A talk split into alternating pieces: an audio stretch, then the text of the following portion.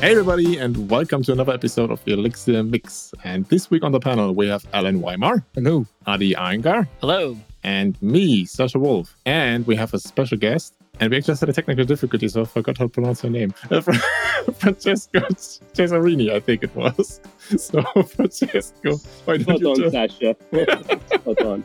Okay, so yeah, Francesco, why don't you tell everybody who you are and what we are probably going to talk about today? Hi, so I'm Francesco. I'm the founder and technical director of Erlang Solutions. So I've been working with the Erlang ecosystem for the last, I'd say, 25 years, probably even longer. It's 28 years now. And I, uh, yeah, I started as an intern at the computer science lab with the inventors of Erlang. I worked on the team which released the first version of OTP, so the R1 release of OTP back in uh, 1996. I co-authored uh, two of the O'Reilly titles, Erlang Programming and Designing for Scalability with Erlang OTP. And yeah, I'm responsible for delivery at Erlang Solutions these days. Help a lot with kind of recruitment and overseeing uh, the various projects. In my spare time, I teach at Oxford University at a concurrency-oriented programming course. Nice. It's like qu- quite the CV you got with Francesco. it's a challenge when you try to drop it down to one page, but yeah.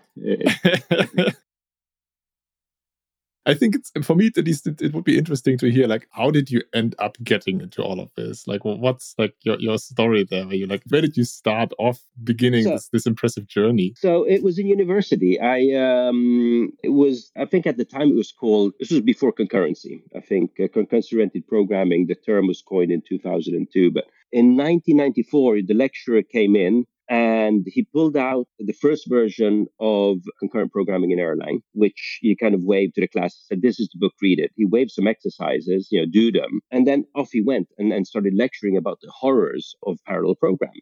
And doing the exercises, we never, I, I ne- you know, none of those horrors he was describing actually materialized. You know, he was talking about deadlocks, race conditions, mutexes, you know, corrupt memory. But, you know, we were using Erlang for a simulation uh, where we had wolves uh, roaming a virtual world. We had, and they were hunting rabbits. These rabbits were hunting carrots. And if a wolf saw a rabbit, he'd broadcast it to other wolves within a certain radius and they'd start chasing the rabbit. And the rabbit would cry wolf to, to, to other rabbits within a certain radius. And the same applied to if a rabbit, you know, found a carrot patch. Hey, there's food here. And if wolves didn't eat enough rabbits, they'd run out of energy and die. If wolves ate a lot of rabbits, they'd get fat and split in two. And and the same applies to rabbits. If the rabbits That's ate a lot of works. They get yeah, very yeah, very peaceful. Yeah, and if a rabbit yeah ate a lot of carrots, yeah, its energy would go up and it would split into into two rabbits. And the goal was to create was to create a balanced world. And it was great. You know, I mean, Erlang was one of the many languages you know we we got introduced to. But until a few months later, when we had to do exactly the same exercise in Eiffel, and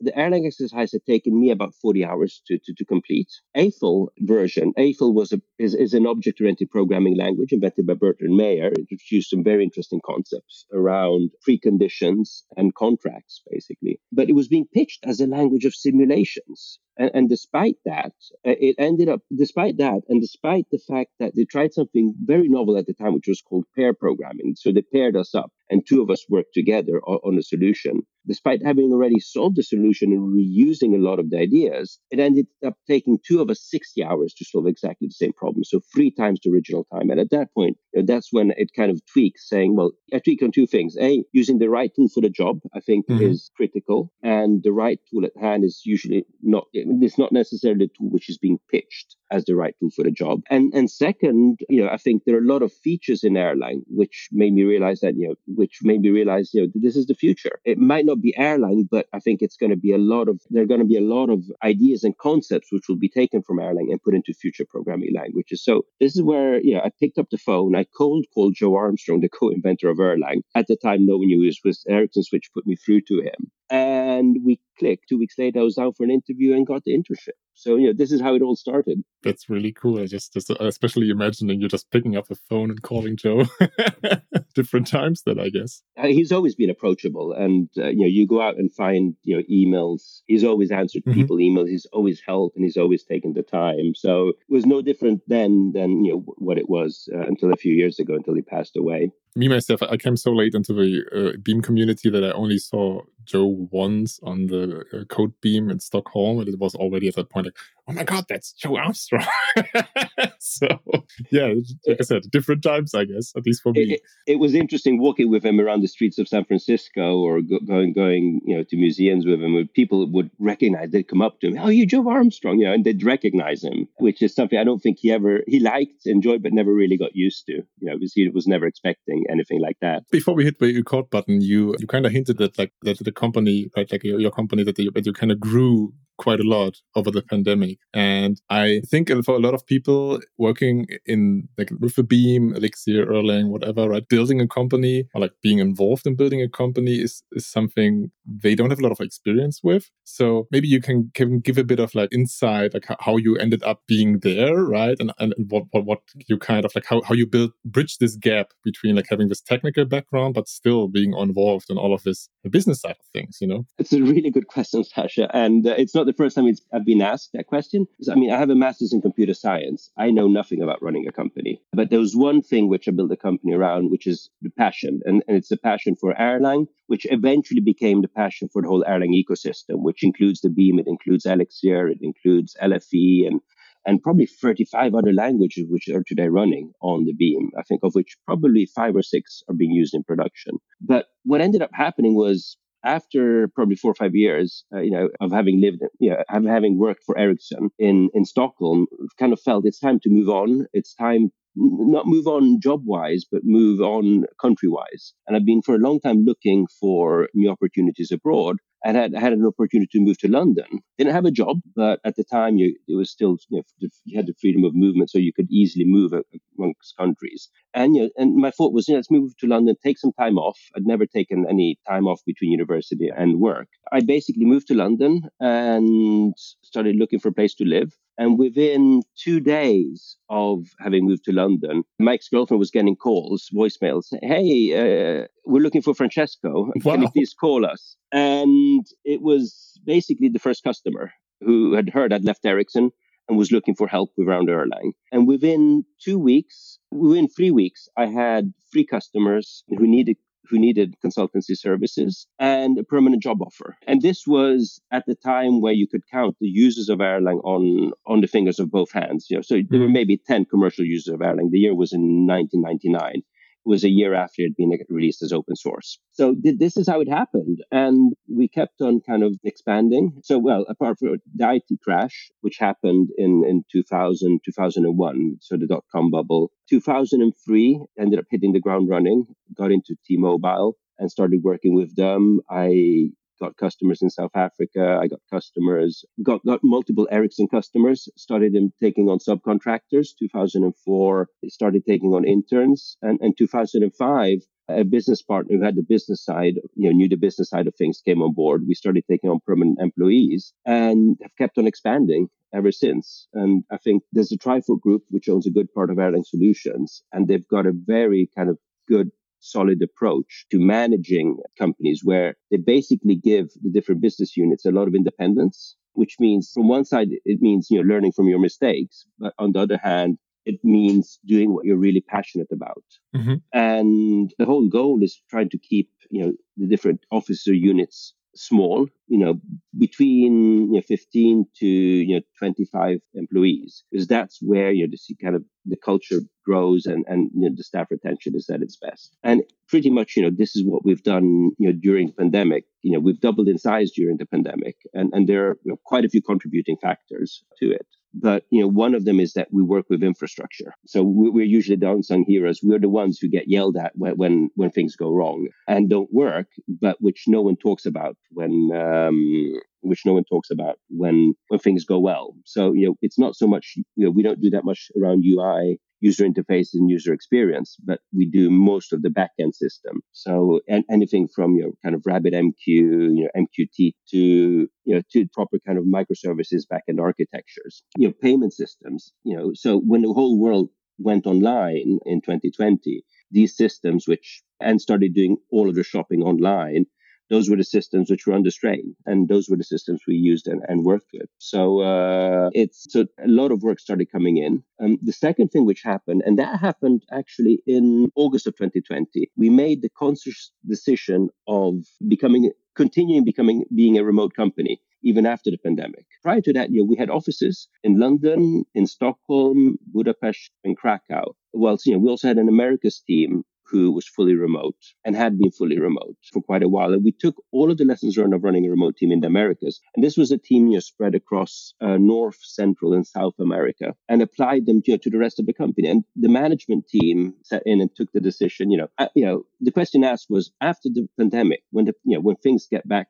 to to our new normal, do we still want to work, you know, keep on being remote, or do we want to, you know, go back to the offices? And it was pretty much a unanimous vote among all of the business unit leads, uh, which was uh, was let's stay remote. And that's when we started drawing up guidelines and, and basically preparing for this shift. And you know, we still have offices in these cities, but you know they're a fraction of the size of what they used to be. And and what this has done is it has in, increased the talent pool drastically. We, we already knew that from you know running the Americas team, which is I think the most successful unit right now, which has expanded the fastest. Uh, but with the largest staff retention. And so we knew that, but it's the biggest challenge is kind of changing people's mindsets and approaches. And so, you know, we, we went in, we got all of the lessons learned from that team, and we put in place guidelines, which the different business unit leads were then allowed to, to decide on what to pick and choose from. And, and it was basically a, a collection of experiences which we did. So not only that, but you know what this also another thing which was happening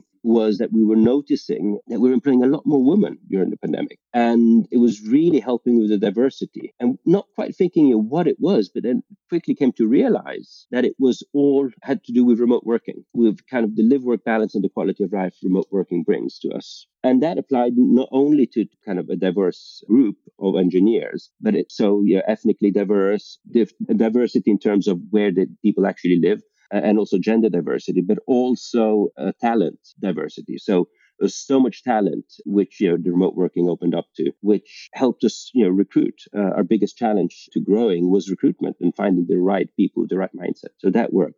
And then there's one third thing which, which happened, which was of those who, who really kind of embraced the pandemic and realized that working from home was, was something great was our CEO. And he decided, you know, to find he was commuting twice a week, uh, three hour commute in each direction. And it was insane, absolutely insane. And he felt mm, it's time for me to step down. Uh, you know, managed to bring the company to where it is. Uh, he'd done a fantastic job. His name was Stuart Whitfield, but he'd managed to get a job, you know, closer to home with a much smaller company which would allow him to be closer to his family and not have to travel as much. And you know, together with Jörn Larson, who's the head of uh, he said, okay, let's replace one CEO with seven CEOs. And every business unit head basically got given independence and responsibility. It took, it took a while. It took a while, but they got given free reins, you know, to take on and much less stop steering to, to, to take on and start building the different business units and start expanding them. And that has had an amazing impact on staff retention,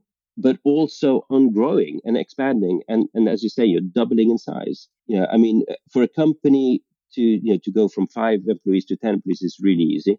From 10 to 20 is also easy. From 20 to 40 becomes harder. And what we learned is going from 40 to 80 was really, really hard. and what, what happened during the pandemic is we went from around 100 to 200. I think we hit including subcontractors, we passed the 200 mark uh, last year, and this is this is employees and subcontractors. But if you give people independence, going from 10 people to 20 people is easy, and that's what most business units did, and that's how we managed to double in size. Uh, you know, we spun off you know, two new business units as a result. The, the London team uh, became the, the London Dolphins. We spun them off from head office and the RabbitMQ team, which is another team which is doing really, really well, which is focusing on on basically not just RabbitMQ but messaging in general. So yeah, so this is what happened during the pandemic. So I mean, people say there are a lot of negative things which happen indeed. But I think what I say, what I keep on saying is embrace the positives, embrace the things which will stay with us, the good things which will with us even after. And you know, I can describe the scenario when I, I was on the management board when we took the decision to remain to remain distributed even after the pandemic and remote, allow remote working after the pandemic. And I was by the beach on a lake, the largest lake in central uh, Italy. I just picked up my children from summer camp, uh, daily summer camp. And so, yeah, I think yeah, during the pandemic, everyone was struggling with childcare, but it's we managed to get them into a camp, and they were playing in a playground. I was under a tree in the shadow on my phone on this management call. This is where I took that call, and that's where we all jointly took the decision. And I think it's that quality of life which is yeah, I think impacted everyone so much, allowing them to keep on doing what they do best. And one final thing, and then I promise, yeah, I'll, I'll uh, let you take over, is the fact that our customers realize that we we are just as capable of delivering remotely as as we are delivering in person. And you know, customers being Oxford University, who are allowed, you know, we're very against the remote courses. It took them a while to get used to it. You know, they're allowing it customers so but not just when it comes to training but also when it comes to building systems and delivering systems you know if you've got the communication in place you've got the infrastructure in place they realize that you can be as productive or more productive that way i mean from my end, you know, the pandemic allowed me to do much more of what I love doing, which is uh, teaching. Uh, you know, previously I, I maybe had the bandwidth to teach two courses and one or two tutorials a year. This uh, this went up to four or five courses a year, and you know, four or five, six tutorials, which I can only do remotely because you know traveling was you know was taking just too much time and being away from the family was not working for me. So yeah, so th- this is what happened, and it's just been an amazing experience. And a side effect, staff retention has been yeah has really has been really really high. We've never seen such high numbers in the history of um, of the company. And just just to say, Francesco, I, I, think everybody enjoys you talking so long. At least I did. So no worries about that wow, first of all, thank you for sharing this and, giving that insight. I'm there are a few things I, I would like to be asking, but I also want, of course, Adi and Allen, if you have any questions, just jump just right in. Um, like one thing I found very interesting where you just said that like customers, when customers realize that you working remotely work just as well and maybe not even better as before. Is this something where you've also observed like an, an impact on their culture? Because I definitely, I think we've seen, especially in our industry, how the pandemic kind of supercharged the whole movement towards remote work. Let's say that. Um, but there are still industries out there which which are hesitant to, to move into that direction. So I'm wondering if, if basically Erlang Solutions, your company being like a picture book example of how it can work, if that has had also a positive impact for some some of your customers, maybe embracing this model of work more. Does this question make sense? It does. I don't know if i have an answer because every every company is different. Every person is different. And indeed you know i think a lot of and, and not only every office every business unit we, we have is different. So it's really hard to answer but I mean, from our end, initially, I mean, they were forced to embrace this way of working. Mm-hmm. And in many cases, yeah, we, we, actually went in and helped them, helped them understand how they could do it because we had experience, at least from the Americas team, we had a lot of experience in doing so. And, and it's very simple, you know, I mean, very simple rules of putting in place the communication, making sure that the face to face meetings happen, and then, you know, making sure that you can show that you are productive and, and that you're available and productive when you need to be there. So, you know, it's, I'd like to hope we, we have helped customers who are struggling in that transition. But, you know, I think, you know, every company, every business unit we have with Erlang Solutions is different. And we really kind of value the culture mm-hmm. and respect the way they want to do things. And as an example, Budapest and uh, Stockholm have one day a week where they work from the office. In other offices, you sign in and say you want to go in and work uh, remotely. I, you know, from me, my end, I ended up leaving London after 20, over 20 years and moved to Rome. And now, you know, and I fly into the different offices and, and uh, meet people and work, work there, you know, for a couple of days each month, you know, to, to interact with people. So yeah, but the rest of the time, yeah, I, am working from Rome. I'm working remotely now. Yeah, but if you have so many people working remotely, do you you don't fly to their homes and knock on their door and say, "I'm I'm here to work with you for the afternoon" or something like that, right? It has happened. It has happened where you know I'm happen to be driving across Europe or staying somewhere, knowing that, that an employee is a 20 minute drive away. Hey, uh, do you want to do you want to work? You know together. Oh yeah, sure. And and, and we, we so we've done it, or we've just met for lunch. So, you know, and this is very, very important. Not only, I think, uh, company get togethers or, or kind of business unit get togethers and project get togethers are just as important. People need to meet in person and they need to interact and get to know each other on a personal level, which is, you know, kind of goes beyond, you know, meeting on Zoom and socializing on, on you know, virtually. And for that, yeah, we have, you know, project get togethers where you know, the project meets regularly in person. We have, you know, business units meet at least you know three four times a year where everyone within that organization uh, goes in and meets together. And we've got conferences. You know we run all the Code BEAM and Elixir Conf EU conferences. And that's another opportunity which all our staff take, you know, to go in and not only meet the community, meet the speakers and, and meet their friends, but also meet their colleagues and get to know them better. Yeah, I can also definitely plus one, do plus one on that. Where since I've been working remotely for like uh, quite a while, basically with the beginning of a pandemic, just by the nature of my previous employer, which was very medical focused, so they were immediately like, okay, everybody works from home now. That that's like the number one thing I sometimes feel I'm missing, and also colleagues are missing, like actually meeting people in person, like just these these these coffee machine chats which tend to happen, or like you, you go out for lunch and just and maybe sometimes talk about work, but sometimes also not. Just sometimes talk about life. And from my experience, that's also the, the, the hardest thing to reproduce to a certain degree, like having this kind of informal check-ins and also getting to know the people behind the work. Especially the new joiners, uh, yeah, who who weren't there before the pandemic. So we try to cater with that to some degree with kind of virtual get-togethers. So you know every you know, we've got tech talks. Uh, different offices have their own internal tech talks, but then company wide. You know, we've got the dojos every Friday. We've got virtual coffees. So, uh, and everyone from any office is welcome to join. Any other office is virtual. So people will pop in and you know, meet colleagues from other countries. We've got employees who go in and work from other offices. So you know the kind of digital nomads who will go in and work from Krakow or from from Stockholm or or the London office as and when they feel like it as well. So, but I agree with you. I mean, it, it's indeed in the Americas, you we call it the water cooler chat, the virtual yeah, meet, yeah, meeting, exactly. because that's what it is, and you can talk about anything except for work. Yeah, that's the rule, at least in for the Americas team. I'm actually still a little baffled by the numbers. As we were talking, Francesco, I was like just looking up Crunchbase numbers for Erlang solutions, and it's very, it's pretty crazy that you are able to hit this kind of revenue while just being in such a specific tech. It, I mean, it's, I don't think I know of any other consultancy who has hit that. And as an aspiring entrepreneur who wants to eventually work in ideally Elixir or at least like Beam, I'm trying to see, there must be a, a lot of reasons why you hit that. And you gave a lot, a lot of that initial part of the story.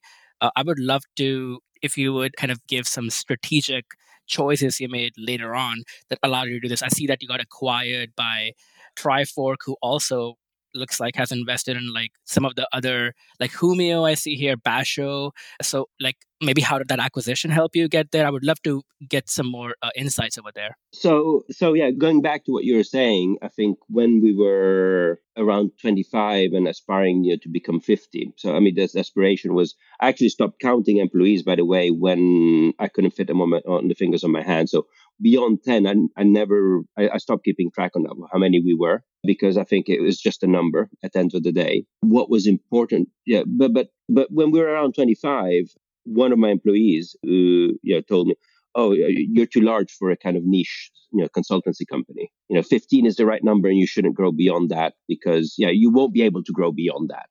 And yeah, I think it's and my answer was, "Why not? Uh, you know, there's not enough business." Well, prove me wrong. And what us to where we are today is passion. It's a passion for what we do.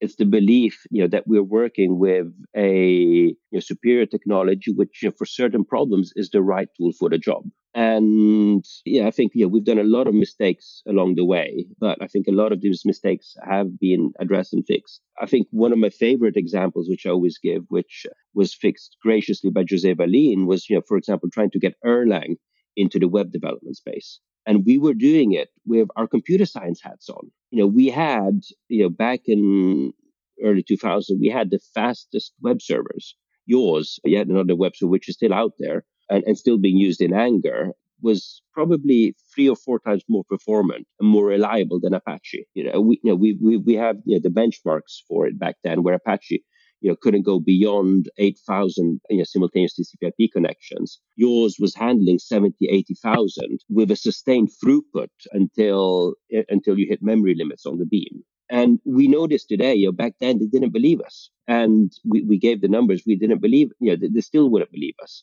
And we were trying to push you know Erlang in the web space, but we were doing it with our computer science hats on. And where I really love, you know, what Jose Valim has done is he put his web developer hat on and you know set around to to to creating Elixir, you know. But the purpose, uh, you, you, know, of of inventing Elixir, if you ask him, was, you know, I wanted to bring the power of Erlang to other communities. And so, understanding how these other communities think and reason, he created you know, a programming language which you know would be you know had the frameworks needed for web development, had the tools needed for web development. You know, people kept on saying, "Oh, Erlang tools are rusty." Yes, they are rusty if you want to do web development, and if if you're coming in with a certain level of skill sets. They weren't rusty for what the problems we were solving, which were problems within the enterprise, where the enterprise came in and dictated, you need to use this tool, this tool, and that tool. So there's no point in using, you know, having mix and hex when uh, we basically got told you can't use them. You can't use them uh, because you need to use what we, we, we tell you to use. And so, you know, I think you know, the, the, word I'm looking for is approachable. He made Erlang approachable to initially a wide set of community, to, to the huge community of, of web developers who didn't have and, and didn't want to have a computer science degree because those were not the skills you need when you're doing web development. You know, you need to have user empathy, user design, user experience you know, and, and know how to design user interfaces. And you know, we we in the Erlang community didn't know how to design a user interface if our life depended on it. uh, and yeah, and I think in many cases that's still the case. But you know, that's where I keep on saying you know, the Erlang community and the Elixir community have a lot to learn from each other. And together, you know, they're stronger because it's different use cases where where different technologies are being used. And then from you know, you know web, I think a lot of great work in the embedded space with nerves. Mm. And and I think in the embedded space, I think we understood how embedded developers thought and reasoned. And, and that is the reason why I think Erlang never got, well, Erlang was being used in embedded for telecoms. Like telecoms is an embedded, is embedded. It's all about embedded. So it was being used there on a large scale. But when processors started getting you know, much more powerful, when Raspberry Pis came along, you know, we, we struggled to get, get it to become the language of choice because you know people still have yeah because of the mindset in, in the embedded community in the hardcore embedded community where you know, they won't really move away from c because they, they're still thinking in terms of hardware constraints. We're not realizing that hardware constraints aren't an issue anymore and that we're, we're working on multi-core architectures. And not only multi-core architectures but architectures with a wide you know diversity different set of cores. And you know, we saw that yeah, and that, that was even visible when the Parallella board came about. You, know, you could have a 64 core coprocessor on the Parallella board about six, seven years ago. And people went in on Kickstarter, they funded it, and then they got the board at home and says, oh, this is great. What do I do with it now? How do I program it? And so, you know, that never really took off, even though, you know, it was an amazing piece of piece of hardware technology. And and so you know so so for for, for you know for embedded, I think you know, I think the challenge there was not so much that we were saying the wrong things, we are saying the right things, but that the mindset was very very kind of narrow. And yeah, and I think yeah, and you ask Frank, you know, what his major challenges are, and he'll tell you the same. He'll tell you exactly the same, you know. But I think good news is I think a lot of the work we did uh, back then you know, it was used by Frank in Nerves. Uh, so we had a project called Erlang Embedded, and he took that project and then he built an Elixir wrapper around it and eventually rewrote it to Elixir. So um, that that was you know that was good. Yeah, and it's good to see that work you know living on it. And now, yeah, machine learning again. It's another area which uh, I think we'll be hearing a lot about, which makes me really really excited. What makes me even more excited, I think, is the intersection between machine learning and embedded, where you know we'll be able to deploy I think uh, a lot of the machine learning algorithms and, and, instances on the edge and on the devices themselves. I don't know if I answered that question or if, if I went off in a tangent, but but the, the, answer, you know, is passion. You need to be passionate about what you do, and right. everything else will follow. Awesome. And like you mentioned, like Elixir's inception was also the right time, and that helped you as well. Um, uh, did the acquisition help at all, or uh, did that change the dynamics, uh, or in what ways did it no, it didn't. It, it, didn't. I don't think it changed the dynamics other than because Trifork expands by letting companies get on with it. They go in, they acquire companies, they let them get on with it. And not really, you know, they, they have a lot of experience and there's a lot of experiences exchanged among business unit leaders. But going in and top steering 63 companies, as, as is the case right now with, with, with the CEO of Trifork, is impossible and it will never work. It would never work because you, you can't do that. It's just too much. So by finding the right people to run these companies or helping grow the right people is their approach. And, and I think that's the best contribution which, uh, which they've made.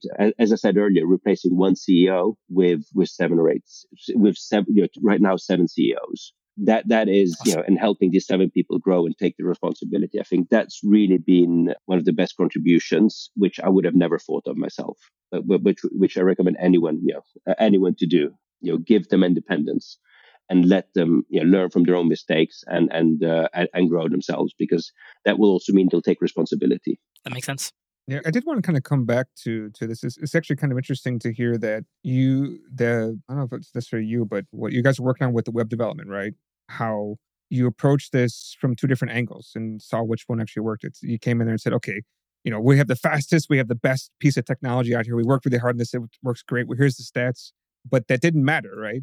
Uh, what, what what year was that? Because I'm kind of curious about what year that was. Do you know? A search the Apache versus Yaws blog post Joe Armstrong wrote, where what he did is he, he went in and got benchmarks on a dual core machine for Apache and Yaws, and there's a huge thread on the mailing list, a lot of debates around it, and in some cases it was pretty hard to reproduce. Joe Armstrong was very much of an innovator, but he wasn't very scientific, scientific or precise in how he did things. So some people, you know, failed at, at kind of reproducing these and, and, you know, were more loud about their failures than uh, instead of trying to get it right. And um, so it was around 2002. We were working on the Erlang web in 2007, 2008, probably. And what Erlang Web did was we had what we call the LYME stack, the Linux, uh, the Yaws web server, the Mnesia database, and Erlang, where Erlang was the glue. And the reason we were the fastest is that we had everything running in the same uh, memory space. The web server would receive the HTTP request. So, yeah, the, the, the, expensive part was parsing the HTTP request, which again, it's a small string. It's not that expensive. We had the concurrency, which would allow us to, you know, have hundreds of thousands of, of, of requests being managed. At the time, I think on, on a dual core machine, well, this was before multi core, but the high range desktop, you could probably get around 80,000 TCP IP connections, 80,000 to 100,000 TCP IP connections. So we, we could have 100,000 users managing it. And in parallel with that, everything was running in the same memory space. So you get your HTTP request. There was no IO to databases. There was no IO to go in and to, with your scripts. So it was all Erlang. So it would take microseconds to look up database data, Mnesia, and glue everything together and send back the responses. So actually, you know, generating dynamic web pages every time, you know, you had a request was cheaper than serving static ones.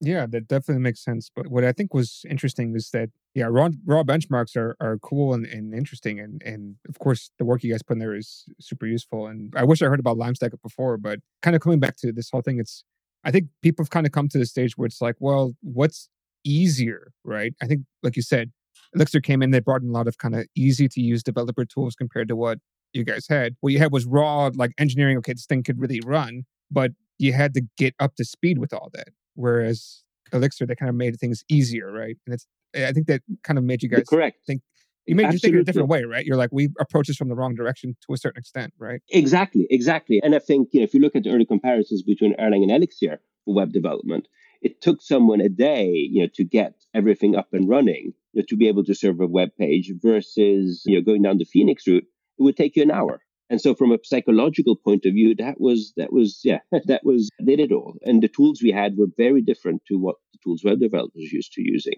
Because again, it, we weren't doing web development we had no idea what tools web developers needed. And so, yeah, we'd use the tools we knew. So I agreed. It's, as you say, you know, web development is not about programming. It's not, uh, you know, which we thought it was. It, it's, it's about productivity. It's about top down development. We used to do bottom up development because, and we still do bottom up development eh, because you know, we try to solve the hard problems first. If we're solving the hard problems, there's no point in going ahead with the project because the project's going to fail. There's no point in having a pretty UI if if it doesn't do if it doesn't solve you know, the problems you're trying to solve. So that's how we did it. We did bottom up, and then whenever all the hard parts worked, we'd glue them together, we'd integrate them, and it worked. Versus you know, web development, it's top down. You need to see what it is you're developing. You need to see it straight away. To summarize, you could just say, which I think is uh, applicable to a whole bunch of areas: know your audience right? Know your audience and, and understand what is actually the problem they're trying to solve. Correct. And and eh, absolutely, absolutely and and we didn't know the audience because those weren't the problems you know we were trained to solve so and jose solved that problem for us which we're really really grateful for And I think the whole community is grateful for it as well. I think the timing also helped Jose, right? Like I imagine Elixir and Phoenix pre something like Rails would have been a lot different and a lot less mm. accessible. Mm. So like compared to then too, when you guys were trying to solve it, it, it was a lot less clear what does the web development community wants compared to 2013 2014 when elixir you know came out it was a lot more obvious that this is the type of template that you can follow that will lead to adoption in the web development community i cannot take any credit away from jose but it just was easier to do that post Rails oh, than Rails. Yeah. Absolutely. But I think what's also important is to have ideas and be able to implement and make sure that they work. Yeah, and I'm convinced uh, Jose would have been able to do that even if Rails had not been around, even though it's, uh, I think Rails was brilliant uh, for its time when it came out. Where it failed at was kind of modernizing itself and, and reinventing itself. And so it's, if you know, Phoenix and Elixir had come out pre Rails, it's i think what would have been important is that it would have been you know able to keep on modernizing itself and staying on top of an, you know, an ever changing landscape which is you know pretty much what was yeah we're in the tech space. Everything we do keeps on changing yeah maybe not on a daily basis but on a monthly and yearly basis you know things which which uh, which happen uh, things which are relevant you know today will not be relevant in a few weeks you know a few months time. So it's uh, know i keep reminding my students you're in university not to learn something, but you're here to learn how to learn because you know what we teach you will be relevant by the time you graduate. And the same, yeah, same applies to, to any tech stack we might be using. Except be for SQL, that thing is never gonna die, which is fine by me. I like SQL. Just saying. uh, but I actually would like to point something out um, because I think I noticed like an interesting little parallel now. I mean, Adi, you, you point you asked about like you trying also as an entrepreneur, right? Like started trying to start up a business. Now we talked about Yaws and Apache and like how, how to know your audience. And I'm currently at my an employer, which is completely unrelated to Elixir, but we are in the process of like setting up and, and like starting the, the, the implementation of a new product, like a completely new product. And that is currently in the phase of like where we have a whole bunch of people doing like kind of like market research and air quotes, right? But doing user interviews and like building up personas and figuring out like w- what kind of value proposition do we actually want to build for these people? Like what kind of problems do we want to solve and what kind of needs do we want to address? And it's exactly the same here. Like whether or not you actually have something where you uh, build an app for, I don't know, delivering food to your doorstep, right? Or whether you actually build like some new technology to help with web development, there's still always going to be a certain audience you have in mind, a certain value proposition, a certain need you're trying to address. And unless you get that right, yeah, uh, nothing else matters. if you don't get that right, then you're basically already doomed to fail or at least doomed to reinvent yourself before being successful. I completely agree. And to, to add to what you're saying, I mean, technology comes second.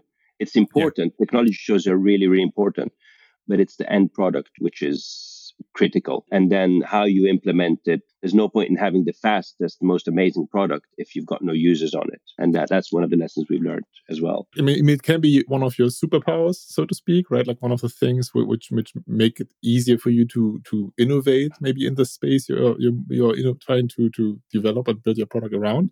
But at the end of the day, I think you just have to look at like a, a company like GitHub, which everything is still running on Rails. It's like it's this gigantic Rails app, and it's working. I mean, like they are successful at what they're doing. Maybe there would have been a different technology to build that GitHub on, and maybe uh, that would have been more successful. But who knows?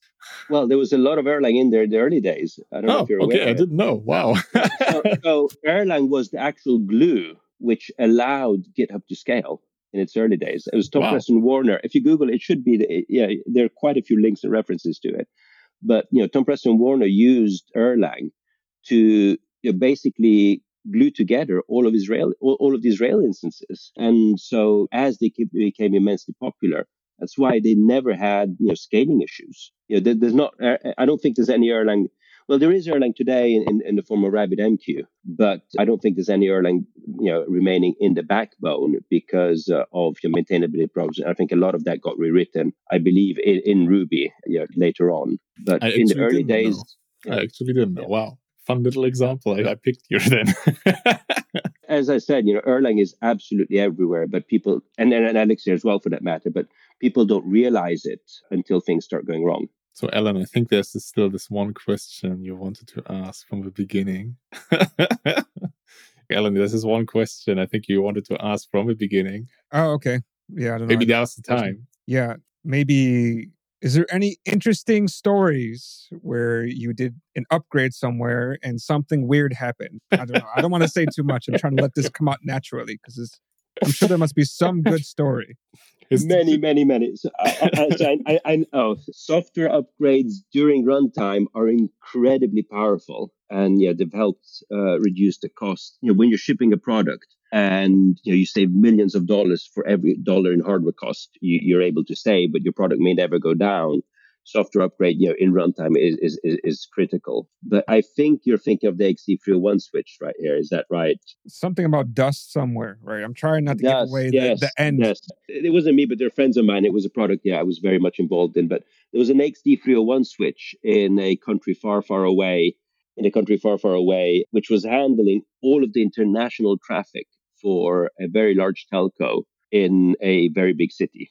And they'd put in that switch, and for years, for literally three years, it kept on running without any incidents, without the need to being without the need to reboot it. So we're talking late 90s, early 2000s here, uh, early 2000s here. So 20, 20 years ago, we're talking about 20 years ago here, where you know not rebooting a machine yet 20 years ago for three years was you know pretty much unheard of because there are always issues, memory leaks, and so on. But yeah, this AXD301 had been running for three years without any problems and you know switching away you know doing what it does best. And after three years ericsson went to this customer and said hey you know you need to upgrade because you need to upgrade your system because you know we're not going to support the version you're on anymore. And so they and it was tricky trees because they needed to, to, to upgrade it for free versions. There's a new version which was at the time being released uh, every year. So what they agreed on is yeah, there'd be no outages or no issues.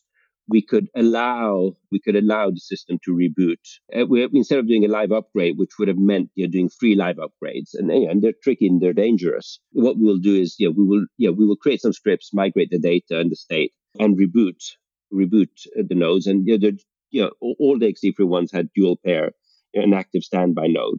And so they went in and you ran all the scripts. We were in the lab. They tested. Everything worked. And so around come midnight, when you're the traffic and, and in this case, international calls were at its lowest, they went in, ran all the scripts and rebooted one node. And, and this node wouldn't upgrade. It, so it wouldn't start. It wouldn't restart. And so panic hit in. You know, they couldn't even get access to the terminal. The disks just, yeah, nothing was working and no one knew what was wrong.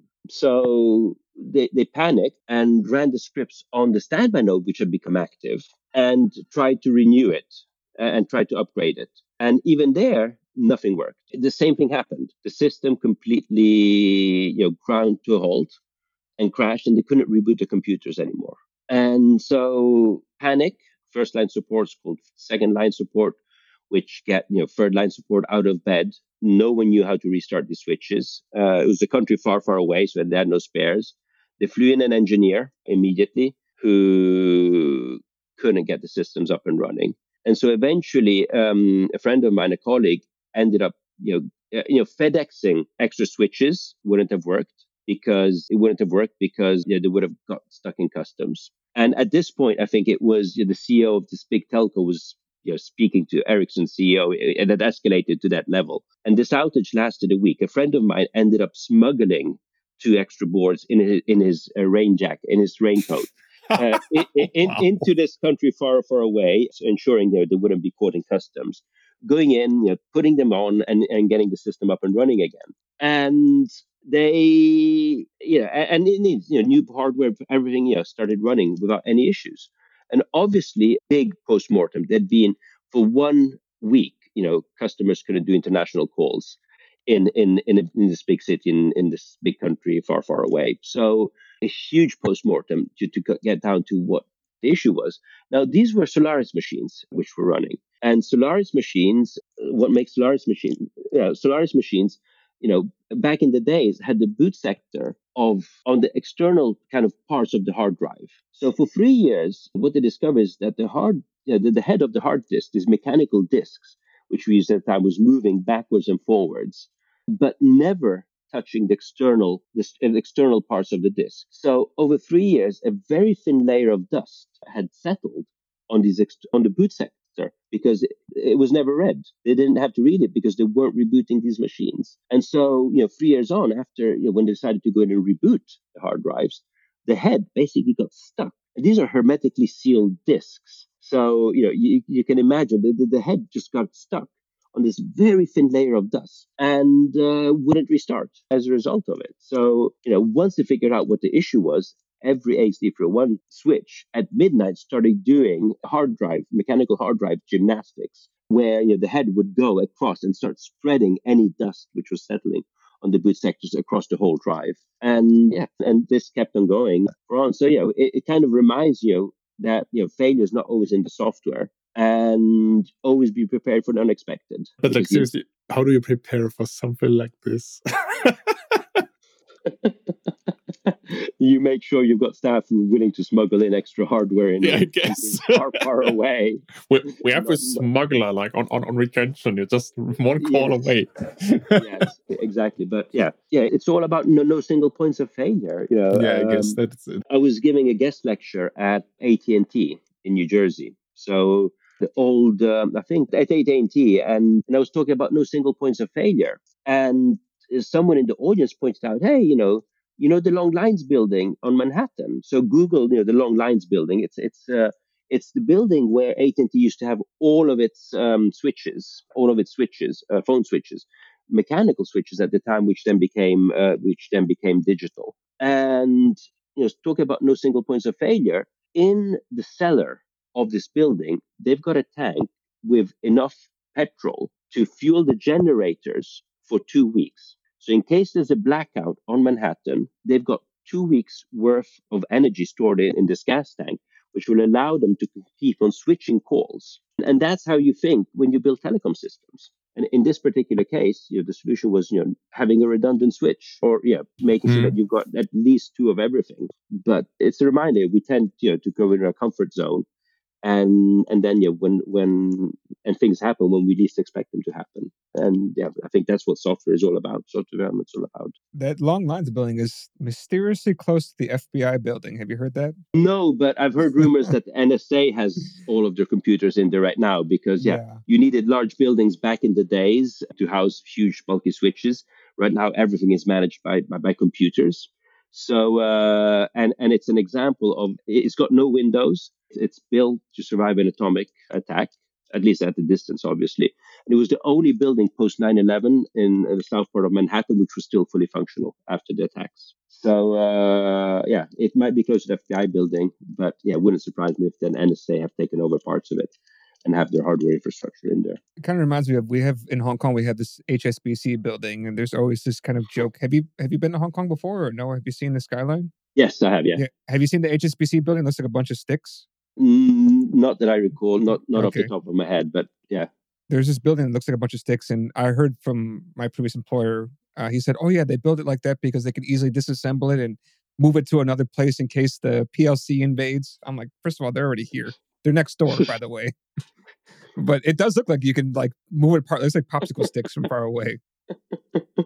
To be, that sounds like an urban legend. of, course it, of, course it is, but it looks yeah. like a building made with popsicle sticks. Yeah, right. So I always like to ask people this question when, when, when they learn something. Francesco, when, when you started out doing all this, when you when you started out building up this company, and with the things you now know, and you could basically give your past self a bunch of advice, what would that be? oh, that's really hard. Get an MBA and uh, seriously, I think I gave a conference talk. I think it's on it's on YouTube. What they don't teach about running a company when taking your computer science degree. And I gave this talk probably it was my first keynote. I gave it probably 15 years ago, and you know the amount of things I've learned since then. You know, I think the, the problem with your question, Sascha, is you never stop learning. you absolutely never stop learning. And it's the thing I would probably go back in if I were able to travel in time and tell myself you know, back then is, you know, Francesco, you know, in you know 2023, you'll still be working with Erlang, but the programming languages today become an ecosystem of languages, you know, and just do what you're passionate about and just kind of follow your passion because yeah, everything else from there will follow. And and I think that that was the conclusion of you know of, of, of the talk I gave you know, 15 years ago. I think you'll make mistakes, realize what your mistakes are, and and you know make sure that you know, you put in place things which you know stop them from happening um, further down the line, and learn you know keep on learning yeah i know it's a provocative question but mm. but I, I, feel it always brings a little bit of yeah. interesting insight but yeah it's yeah we've done a lot of mistakes but at the same time we got a lot of things right so and I think that's the case of running any business. Okay, folks. Adi, Allen, any last questions? Is there anything else you would like to add, Francesco, before we move to the fun part of a podcast, the picks? well, no, I'll, I'll stick. I'll go straight to the picks actually, because they're very much related, Sascha, to the question you just asked me. Then, then we go to picks. Yeah, right no, ahead. I, indeed, and it's so one of the things which, which happened, you know, becoming part of the Trifork group is uh, the CEO of Trifork has kind of what he calls leadership workshops. When once every three months, four or five different business unit leads. I'm not, I don't lead any business unit, so I'm more there as kind of an observer and there to learn. We meet in different parts of, of Europe and you know, have two days where you know we look, we share experiences and we, we we discuss things. And as part of it, you know, until recently, I had just gone in and read technical books. They're all books I was reading. But as part of these these leadership workshops, and and, and a lot of others who are on these workshops go in and suggest a lot of other books which are not necessarily related to tech. And there are three books which yeah, I'd like to recommend a lot of people to yeah recommend everyone to read. First of all, I recommend everyone start reading books which are not necessarily focused on technology. You know, we program and we do a lot of coding, but there are a lot of things outside of, of, of coding which are, are just as important, especially when it comes to running a business. And, you know, one of the books which I hadn't prepared, you know, before coming on this path, but, you know, speaking about it is a remote office not required by you know, Jason Fried and uh, David Heinemeier Hansson. Book written you know, before the pandemic, but which has a lot of really valuable tips about working with remote teams. But also, you know, if you read between the lines, you know, managing customers who don't quite understand how remote working works and you know, helping them and educating them. So this is one of them. Another book which I really enjoyed is a book called Who Moved My Cheese by uh, Dr. Spencer Johnson. And it's a book which talks about two, two mice in a maze who, who get used to, you know, finding cheese in, in a certain location. And one day the cheese there is gone. And it's how they interact. And what the book is about is actually about change and how people react to change, but how you should in fact be embracing change and adapting it. So it, it's a really, really nice story, but which where again, you need to read a lot between the lines and yeah, it teaches you on, on, how to go in and change. Yeah, teaches you to, to go in and embrace basically change. And then another book which uh, which I really enjoyed recently is uh, The Art of Thinking Clearly, which by uh, Rolf Dobelli. He's got a hundred chapters, each just a few pages long, and he goes in and, and basically looks at you know explains how the human mind works and and helps you you know make concrete concise decisions. And I think I had a lot of aha moments when when when reading this book. In that it, it explains things such as nationalism, explains things such as racism, things such as you know, subconscious bias. A lot of things which kind of affect us on a day to day basis, which affect us on a day to day basis, which we don't even realize why it is affecting us the way the, the way it is. And yeah, some things you know, you know as well or you've learned you know through time, but you know that, that that's that's the book yeah i wish i'd read a long time ago a lot of really really interesting knowledge there yeah. thank you for these picks that's that's quite an interesting list of things i now have to add to my ever-growing read list okay um Adi, what are your picks for this week? Yeah, I mean, coincidentally, I have a few books as well today. So, one, keeping the whole startup entrepreneurial theme, um, and I think this book is a lot more relevant in today's mm-hmm. world. It's called The $100 Startup. It kind of focuses on more of a philo- philosophical approach to like a side gig-ish startup. I mean, it could be a full-time too, but it could, it could turn into full-time. But like I think what it focuses on like freedom, freedom as a founder, as an entrepreneur, keeping uh, you know your purpose and ethics at the, at, at the center of it right? I think it's tricky because uh, t- today i advise five startups on the side and they range from you know different yeah the ceos and founders are like in, in, an entire spectrum of how they operate right? It's often easy to lose perspective like what is the original purpose why you started being an entrepreneur? And i think i like the way book ties that back to you know the ethos of what your you being an entrepreneur is so i highly recommend that uh, it also t- talks about taking it easy as a founder, which these days not a lot of founders do. so a huge fan of the book, highly recommend it for anyone who's uh, even think, think of side gigs, uh, let alone uh, uh, starting a company. Another book that I now that I'm not in a startup anymore full time, I have a lot of time. Uh, so on top of sleeping more, I'm also revisiting uh, some of the books that I read when I was a junior engineer. And one of the books is Microservices Architecture, Aligning Principles, Practices, and Culture.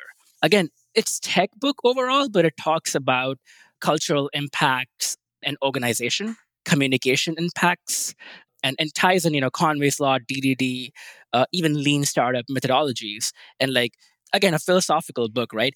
I read this in 2016. I had been working for less than a year. I did not take much out of it, but now that I read it, I took a lot more out of it. So would that would recommend that book as well.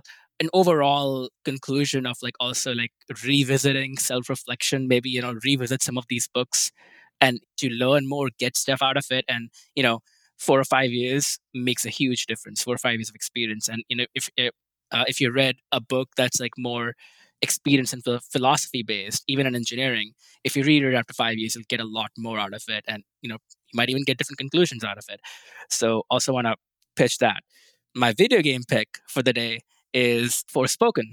Not sure if uh, people have been waiting for it. The demo is out. You can it's it's free. You can play that, uh, and I think it'll be out on January 24th. But I highly recommend everyone trying out the demo. It's I haven't played much of it, but uh, I've been meaning to play it. Uh, this coming I'm going to play. But the mechanics are really cool. The way character moves is really cool. It's a little Spider-Man-y in something Spider-Man-y, but better. so again, a very cool game. Uh, highly recommended.